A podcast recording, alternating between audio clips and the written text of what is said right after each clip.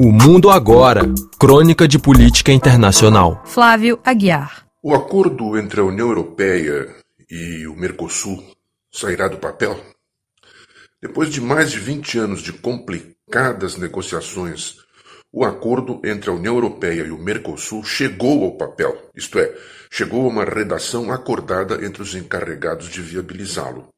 Entretanto, a questão que se coloca agora é de se ele sairá do papel, isto é, se será implementado depois de sua aprovação pelos poderes legislativos de todos os países envolvidos.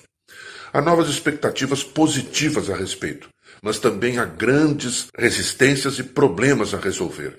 Ao mesmo tempo em que a redação do acordo chegava a termo, ele próprio empacava em ponto morto sobretudo devido à política do governo brasileiro anterior, totalmente avessa à proteção do meio ambiente e dos povos originários. A situação melhorou com o compromisso do novo governo do presidente Luiz Inácio Lula da Silva de proteger os biomas e o meio ambiente em geral do país, retomando uma liderança internacional que o Brasil já teve no passado. Isto ficou claro durante a visita na semana passada do chanceler alemão Olaf Scholz ao Brasil. A mídia alemã deu grande destaque à diferença de posição entre os dois governos no que se refere ao fornecimento de armamentos ao governo da Ucrânia em guerra com a Rússia. Esta mídia, cujo apoio ao governo de Kiev é amplo, geral e irrestrito, viu com grande desagrado a negativa do presidente Lula quanto a entregar a munição que fabrica para os tanques Leopard 2 que a Alemanha se comprometeu a enviar para o governo ucraniano. Mas o fato é que o encontro entre os dois governantes abordou e se pôs de acordo quanto a uma enorme série de iniciativas de cooperação, entre elas a de retomar o caminho para a efetivação do acordo entre a União Europeia e o Mercosul, tema que o chanceler alemão já abordara com o presidente Alberto Fernandes na sua passagem prévia por Buenos Aires.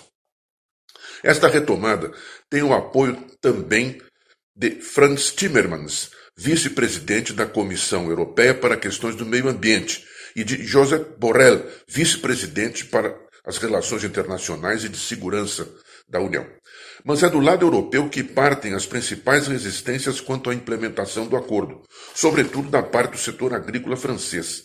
Logo depois da visita de Scholz à América do Sul, o ministro francês da Agricultura, Marc Fernot, declarou que se a França admite a possibilidade do acordo, ela não ratificaria, abre aspas, no seu estado atual, fecha aspas, numa referência a questões ambientais e também é o que considera a busca de, abre aspas, um acordo comercial justo, fecha aspas. A questão é controversa, ou como dizia um colega meu de universidade, é uma faca de muitos gumes, cortando para vários lados. A União Europeia está endurecendo seus critérios quanto ao uso de agrotóxicos para produtos importados. Alguns desses produtos proibidos ou de uso bastante restrito, como os chamados neocotinoides, são utilizados no Brasil, em que o governo anterior desenvolveu uma política de franca liberação no uso de agrotóxicos. Porém, não se pode esquecer que muitos desses produtos proibidos na Europa são fabricados na própria Europa e exportados para dezenas de países pelo mundo afora, inclusive para o Brasil. O acordo não se refere apenas ao comércio, embora este aspecto seja o mais destacado em suas repercussões. Várias tarifas sobre importação e exportação seriam gradualmente eliminadas, beneficiando, no Mercosul, a exportação de produtos agrícolas, carne bovina e de frango, açúcar, arroz, milho, óleos vegetais e outros, e da União Europeia, a exportação de veículos, maquinário, produtos químicos e farmacêuticos. Do lado brasileiro, há preocupações também por parte de associações ambientalistas e dos povos originários, alegando que a sociedade civil não foi devidamente ouvida quanto aos termos do acordo, cujo conteúdo é largamente desconhecido. Como se vê, o caminho para a implementação desse acordo será longo e labiríntico. Entretanto, há um aspecto paradoxal que deve ser ressaltado. Não vamos cometer a loucura de dizer que há guerras que vêm para o bem. Mas, sem dúvida, a já mencionada guerra entre Rússia e Ucrânia é um dos fatores que está ajudando a retomada do caminho para a implementação do acordo.